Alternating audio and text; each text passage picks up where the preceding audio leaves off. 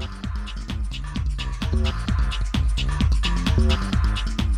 Welcome to CYC Podcast Discussions on Child and Youth Care, episode number 174. I'm Wolfgang Vachon. Today, I'm excited to be speaking with two of the founders of Taking It Global, Michael Furdyk and Jennifer Corriero, to talk about an exciting new project that CYC Podcast, Taking It Global, and a sub project called Rising Youth are about to embark on, specifically a partnership to be collaborating and co-creating a series of podcasts with uh, young people um, across the country with multiple hosts over the next uh, three or four months and then we'll see where it goes from there. So really exciting. And to start i would like you each jennifer and michael to introduce yourselves and, and who you are. Aw, well thank you so much for having us um, as collaborators and also as guests on your show. I'm so delighted to be in this collaboration. My background in this work started as a youth at the age of 19, which was 20 years ago. Uh, so I'm one of the co-founders of Taking It Global. I was in my first year of undergrad at the time, and Mike and I met in 97, 1997, and we worked on a lot of projects involving technology and the voice of youth.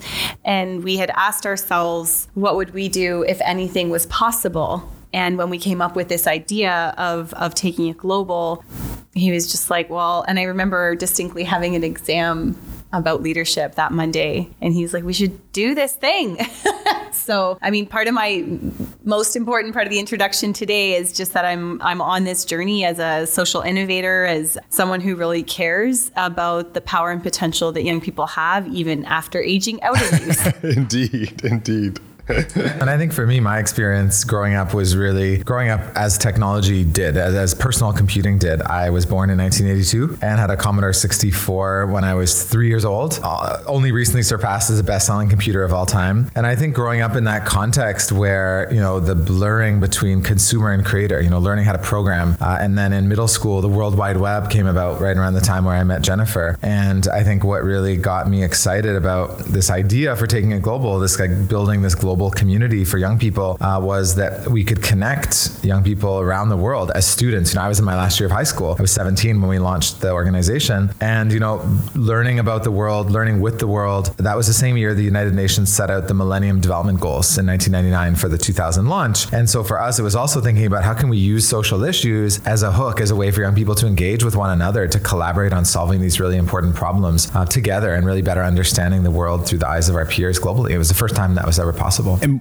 And what about technology made you think this is the, the way I want to do this? The internet was growing uh, around that time, and there were also a lot of dot coms launching and focusing on profit.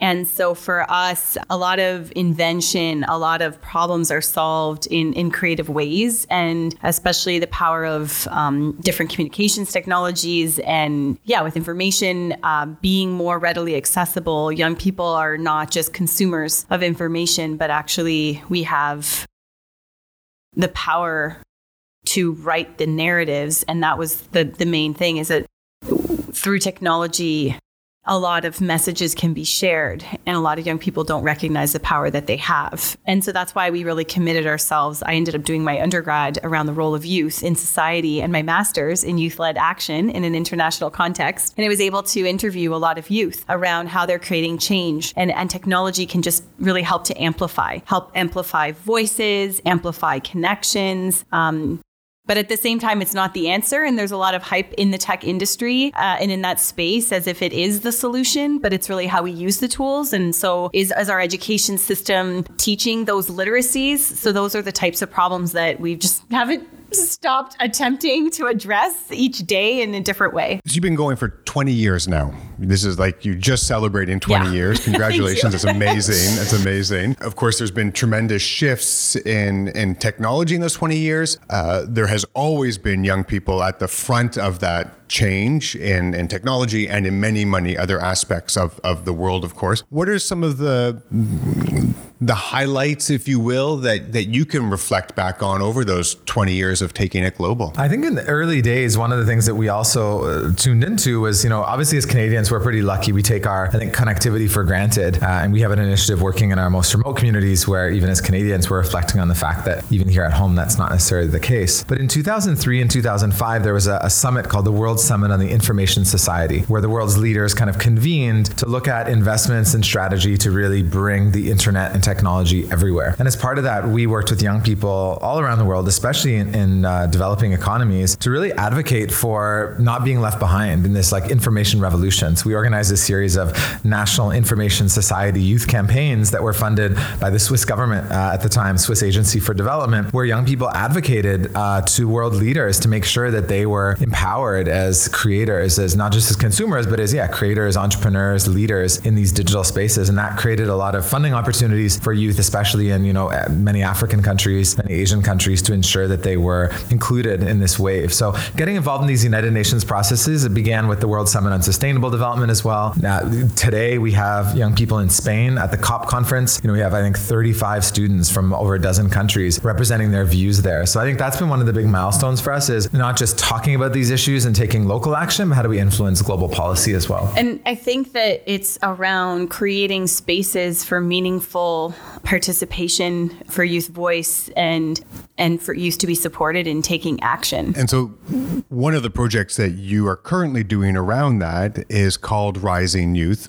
And that's the project that we're going to be collaborating on. Could you tell me a little bit about what Rising Youth is and some of the phenomenal work and the amount of people that have been ah, impacted oh, by well, Rising is, Youth? This project is a bit of a dream come true. And what it is in, in the scope and size of it, it's a series of community service grants. Um, so, Rising Youth Community Service Grants. And so, we are supporting, uh, we have so far already given over $2 million to wow. over 2,500 youth in Canada between the ages of 15 and 30 to lead community service projects. And their budget ranges could be $250, $750, or $1,500. So, it's a lot of grants, it's a lot of change uh, that that is being ignited in many places and connected across. And just to put this into perspective, so when you say you've given out 2,500 grants, What's the timeline of those 2,500 grants you've been giving out? So, in the past year and a half. Yeah, about 18 months. And that. I know, that's kind of a, 18 months. yeah. Yeah, it's kind of a huge. And the government of Canada um, has been the supporter of this. So, so, this is something, if you're wondering where the money's coming from. Yeah, there's an initiative called Canada Service Corps that was kind of kicked off last February 2018. And it's a, really a coalition of about 15 organizations that we're a part of. Many of those other national organizations have designed programs young people are going through. And our effort, our contribution is really building on our leadership at Taking It Global and supporting youth social innovation. So rather than design an experience, we said, well, why don't we offer grants so that young people can design their own initiatives to respond to what they feel like their communities really need? We've had, by the way, um, over 30 impact partner organizations across different all the provinces and territories, and we've had over 375 organizations refer youth to apply to the grants. So this is something that you know we're not lifting alone. We have also an incredible team, um, a very diverse team. And, and that's something when we think about the program design, really believe in the power of collaboration and sort of working hand in hand and learning together. And that's also one of the reasons why we're excited to partner with you with the CYC podcast, because we think that this mode of communication and technology is a very powerful way for, for people to learn. And we're really excited that through the series of podcasts that will unfold in the next few months that there's going to be an opportunity for all of us to learn more from the youth that are being supported. And and and, and that's also what we're trying to address when we're talking about supporting youth voice and and that the 20 years of trying to say young people need access to funding also mentorship opportunities also opportunities to meet one another. And so that's happening in many ways locally. And I think that also through this podcast I mean I'm excited about who might meet each other right? Even just through the podcast. And we've been believing in the power also of impact storytelling in different different modes of storytelling. So those are all different aspects of what Rising Youth is about. Um, ultimately, supporting and, and celebrating and nurturing youth leadership through projects. And it's not happening in the classrooms as a requirement, but we are also inviting a lot of students, whether it be in high school or, you know, just today I, I had a call to confirm our partnership with Yukon College to really do extra outreach there. So on different campuses, just trying to figure out how to support the leadership and learning journeys of youth. Mm-hmm. Yeah, and we've um, one of the things I'd encourage your listeners to do is follow us uh, on Instagram at Rising Youth TIG because we're posting those stories almost every day, but at least a couple times a week, uh, highlighting different alumni. Um, I was mentioning before one of my favorite examples is actually from Manitoba. It's um, two friends who were really concerned about the friction in their relationship with the RCMP in their community, in their smaller community, and so they organized an event called Cops and Ballers, where it was kind of a, a fun day of paintball and pizza and kind of getting to better know their local RCMP officers. Uh, we ended up posting a little video about it on Instagram that you can check out. So uh, the other thing is, especially in the Northwest Territories, we've really been trying to focus on underserved, underrepresented communities, and really focusing especially on the North. Uh, one of the big challenges that especially Indigenous communities face there is just access to the land. You know, the cost of going hunting, the cost of going fishing. And so I know in the Northwest Territories, we supported several projects where community members or elders have actually taken youth out on the land and shared teachings and really helped to provide access to that cultural knowledge that otherwise wasn't possible just because of the costs of you know renting a, a skidoo or renting uh, you know the equipment required or purchasing equipment needed. Other types of projects that have been inspiring for me relate to the arts or, or sports. From mural projects, people are able to use the funds to purchase you know paints and supplies and involve people in um, mural projects with a message. Also, sports uh, tournaments uh, like lacrosse tournaments or picking up jerseys, you know, pennies, um, and just being able to get more play uh, encouraged in different ways. We've we've partnered also with different groups that might encourage people who are involved, like in drop-in centers or, or things like that, uh, to um, extend their pro- programs, or even other uh, national service partners have helped to promote, like Boys and Girls Clubs have helped to promote the grants, and youth are coming up with ideas. So maybe they take part in in a structured program, or maybe they're informally attending a drop-in center, but there's an activity that they might like to, you know, get a whole bunch of board games or maybe create a game. So these are the types of projects also that are exciting because they're extending what interests them. And um, most recently at the Design Exchange, our Rising Youth uh, projects were featured. And um, it was really interesting because that exhibit, we curated technology focused projects. And so one of the students organized a hackathon. And so that was, that was, there's a few hackathons. Mm-hmm. We've had actually just two in this last month. So really enabling the kind of community events that young people want to see. But often one of the biggest challenges is just the responsiveness of, of funding that's out there. Often you need to apply months or you know a year in advance sometimes. Or the grant cycles are set so far in advance. And so we really have tried to design this program to be as responsive as possible. You know we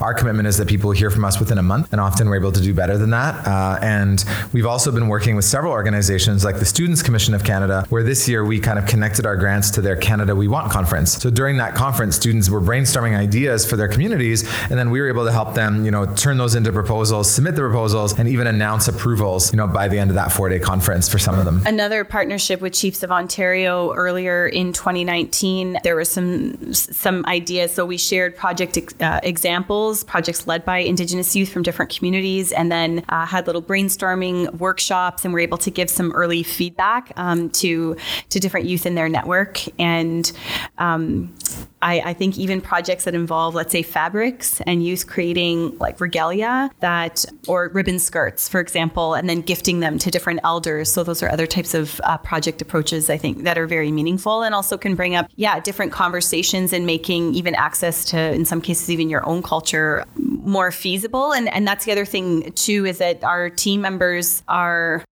encouraging. So if someone submits an application and they're missing information, it's not an immediate decline. Like we're on the side of the applicant, we're trying to help them succeed. And so these are really life skills. Um, there's been uh, one mural project that uh, we had supported a, a grant. We we see a lot of alumni leveraging this letter of approval to be able to then access other funding and build other partnerships.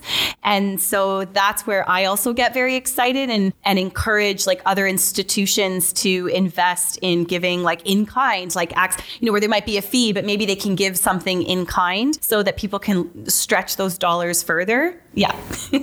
Uh, there's so yeah, there's so much. I mean, when I when I go through the the website and I look at all the projects and and when we talk about you know sort of possible guests you know, it, it's it's the, the, the diversity, the range, the range of interest, the the topics are things that some potentially would never even occur to me, and and that's really driving. Um, one of the things that you know, I, I've I've worked a lot with with young folks who are often quite uh, marginalized and minoritized and, and stigmatized and um, might not have the you know a, a, community supporting them or, or or advocates supporting them. And so this idea of you know in in in working with young people we often see a certain demographic of young people who are able to access you know resources and able to access these these funding because they have the language they have the they know the people that sort of thing how does rising youth actively engage people who might be a bit more minoritized or marginalized or or not be tapped into existing structures. Mm-hmm. No, and this is something we think about actively. Like you know, even myself as a white woman with living in the South with access to post secondary education, just access to certain opportunities that I that I've had have given me a lot of privileges that also influence who you know it's funny as we were thinking even about the criteria we we were concerned about having certain outreach where you know if any Canadian is eligible because uh, I've been a jury member for a lot of awards. I myself received uh, certain uh, certain awards. I, I, have experience from when I was younger applying for things and understanding that that feeling of also rejection and then still like applying, but then having having on something on paper that might um, stand well in a, in a granting program. So so we actually we took an active effort not to actively promote among those who might be. I'm not saying they're not eligible, but um, that already have have so many privileges and advantages and, and let's say the highest marks in, in, in the class or the ones referred by the principal or, or the teachers. And what we've done is um, we, we, we have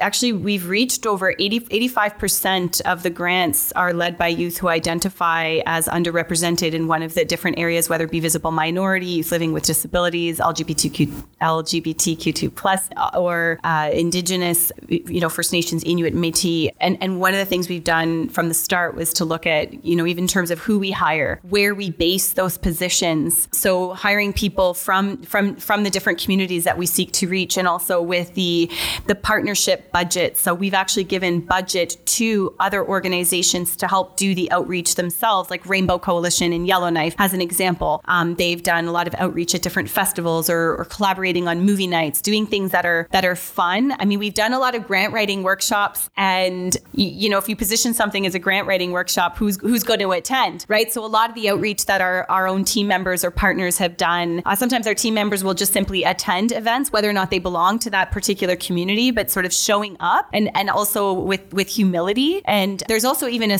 a self checklist on the website. Like if you're trying to do a project for community that you don't belong to, like these are some self reflection questions to have. It's not like presume that you know what is needed. And so I think that's that's the thing is how are the opportunities presented, and then also in the structure of the application process, we're constantly interrogating ourselves with, you know, what are the barriers that might prevent youth who are facing more systemic barriers, like just with that anti oppression lens, so that we can look at how we can structure opportunities in a way that supports youth who face multiple barriers. So, for example, if um, in terms of even how you transfer funds. So in some communities that we're working with, like many many First Nations and um, Inuit communities that we've been working with, we're we're we're, we're, we're working through different channels. Like there's not even a single bank, for example, or youth may not. Yeah, just if, if, if, if it would require certain certain things and there's ways that we're we're working around those barriers for them to not only hear about the grants or also if they were to organize their projects in some case how can we help navigate their access to the space to be able to do what they need to do? Uh, um, and so it's been very organic. We even held back on certain mainstream outreach um, and promotions because we were afraid that we would be spending too much of our time turning people away. yeah, so I mentioned like Yukon College as an example of, of a post secondary partnership, but we've actually held back on too many post secondary partnerships in that sense. Nice. One of the things that I've said for many years is that the best skill I ever learned was how to write a grant. And so the fact that you really support that and you you encourage and you facilitate those workshops, I wouldn't have been able to do, you know, half the things I've done in in my life and the things that really feed me my arts practice that really motivates me and wakes me up excited in the morning. Uh, of course, along with my teaching, excites me every day as well. I think the more important part of that too is that in, in this case, they're very likely to be ex- approved. And I know in our first grant application, we were rejected. You know, our idea was too ambitious from this foundation. Well, actually, After all these years, uh, there's no be named. But um, you know, it's it's interesting because I think that that first approval really is a huge boost, and we've seen this from, from a lot of people, not only to your your own confidence, but also as a credibility that you are receiving receiving this support. And um, and that you know it's rising youth but it's also the government of Canada. I mean to be able to say that your project is being supported uh, has been a big boost for a lot of youth and then being able to secure and grow their initiative. so trying to provide that support and that responsiveness is really something that is not uh, too available out there that kind of turnaround time. Absolutely. One of the things that the, the three of us have spoken about and it's and it's it not at all unique to Canada, but it's ever present in Canada. Although sometimes we forget about it sitting here in Toronto. Is this idea of language? And so we've talked about what does language look like when we live in this multilingual country with two official languages in the federal level and multiple official languages in, in different territories and, and provinces. And we've been trying to discuss and sort out what that's going to look like. And I would, I'd like to raise it. Why, why does it matter that we think about language in a multilingual country? You know, in some ways, uh, when I, yeah, I mean, this question as a as an anglophone, I'm obviously not really qualified to answer. I can I can passionately um, understand, even though it's not through my own um, lived experience, how linguistic diversity is so integral to connection to identities, cultures, um, histories, like our shared our shared histories. And as as an example, you know, in Nunavut with Inuktitut as one of the official languages, we do have our application um, available in Inuktitut. And a, as an example, there are a lot of youth who are are not fluent in English, and so part of it is a way to be accessible, also also respectful. But it, it's definitely a huge challenge. Like to not not be able to speak the language. We also talked about, you know, with Francophone and our team in Montreal, who I'll be visiting in a few uh, weeks, and excited to to meet um, some of the alumni and the projects there. Um, like there's certain cities like Montreal where the bilingual conversations happen more frequently, where people will flow in and out from English to French, and they're understanding both, which is the kind of idea when you know the concept of of in Europe, a lot more countries um, have that multilingualism more fluidly like a lot of people speak five languages easily as a baseline. I have a lot of European friends that speak so many languages. And so that's why while I'm not one one of the multilingual individuals, I I respect, like, I profoundly respect the impact that language has on our worldviews. And, um,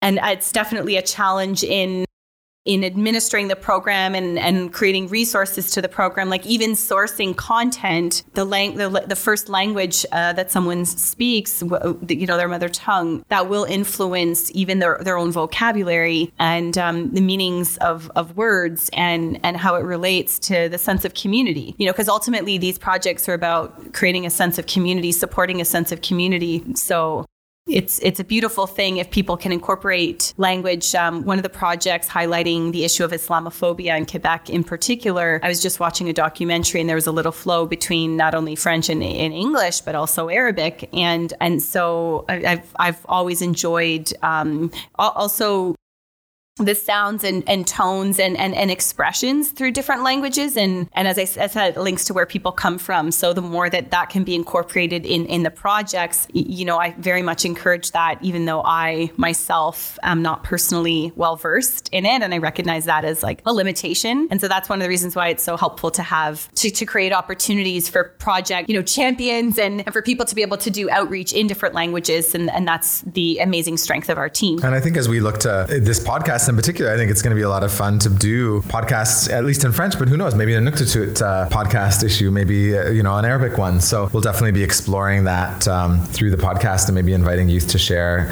uh, in French and also in other well, languages. Well, even Angeline, who's from Igloolik, uh, she's, she's heading back uh, to Ottawa, but um, so she's living in Ottawa from Igloolik. And one of her first uh, recommendations for outreach was just get on the radio, you know? And so I, and that's where I think um, also in the homes, uh, depending on, yeah, just different fluencies.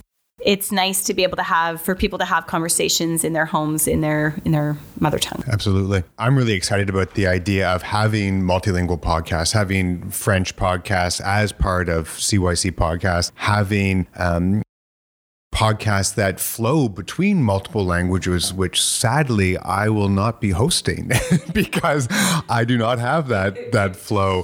Um, try as I may in, in French and Spanish, I'm nowhere near ready to host a conversation around that. And I and I think it's really exciting for us to to start to consider how else we listen and what does listening mean and listening beyond just the, the, the comprehension of words, but the nuances, the beauty of of language. And and so I really encourage listeners as we start to move towards some of these podcasts that some will be in other languages or in multilingually, I encourage people to stick with it and to, to listen through those moments when you might not understand. Actually, that, that brings up, though, a really good point, And I appreciate you saying that because it's true that sometimes when we don't understand, we might tune out. Um, I personally might self doubt um, as well. Um, you know, I struggle even if I'm trying to learn or or or express, but uh, but there's a lot of emotion that that can come through, and and uh, so I appreciate you sharing that message. I'm really excited to be working with you, Jennifer, and you, Michael, and all the other hosts, and we're we're going to be facilitating a conversation. Um, in the, in the coming uh, coming weeks, months, uh, with with the the different hosts who will be part of this project, and I want to thank you for the invitation to to partner with you. And I'm really grateful for the work that you've done over the past 20 years and for the next 60 that you will be doing, at least.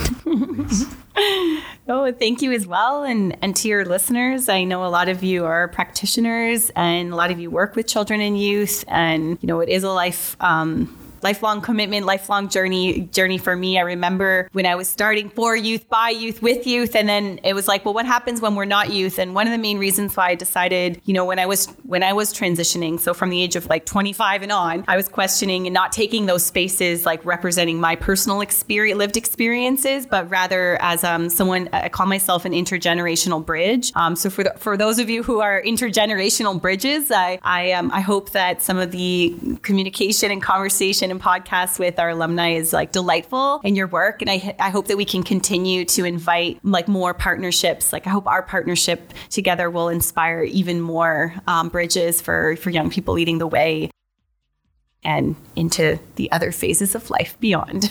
Great. See you all in the future episodes. Look forward to, yeah, the stories we uncover together. Bye bye for now. Au revoir.